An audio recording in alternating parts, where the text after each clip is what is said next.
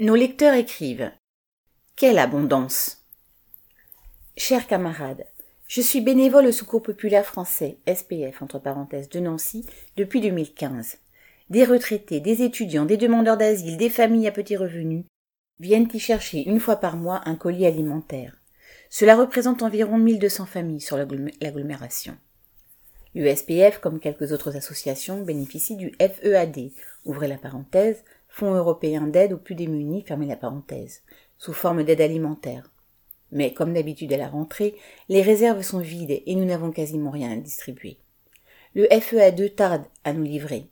Les familles repartent avec des sacs presque vides, pas de quoi tenir un mois, même si en général elles sont inscrites à plusieurs associations en même temps pour essayer de tenir.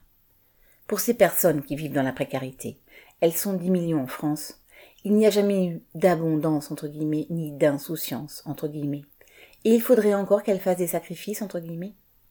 Quand on discute avec elles, on se rend compte qu'elles sont désespérées, car le pire reste à venir si l'on en croit Macron. On voit bien que cette société capitaliste est pourrie et qu'il faudra lutter pour restaurer les salaires et le pouvoir d'achat. Mais je pense qu'il faudra surtout la refonder de fond en comble pour redonner à tous ces gens les moyens de vivre heureux dans la dignité. Odile de Nancy.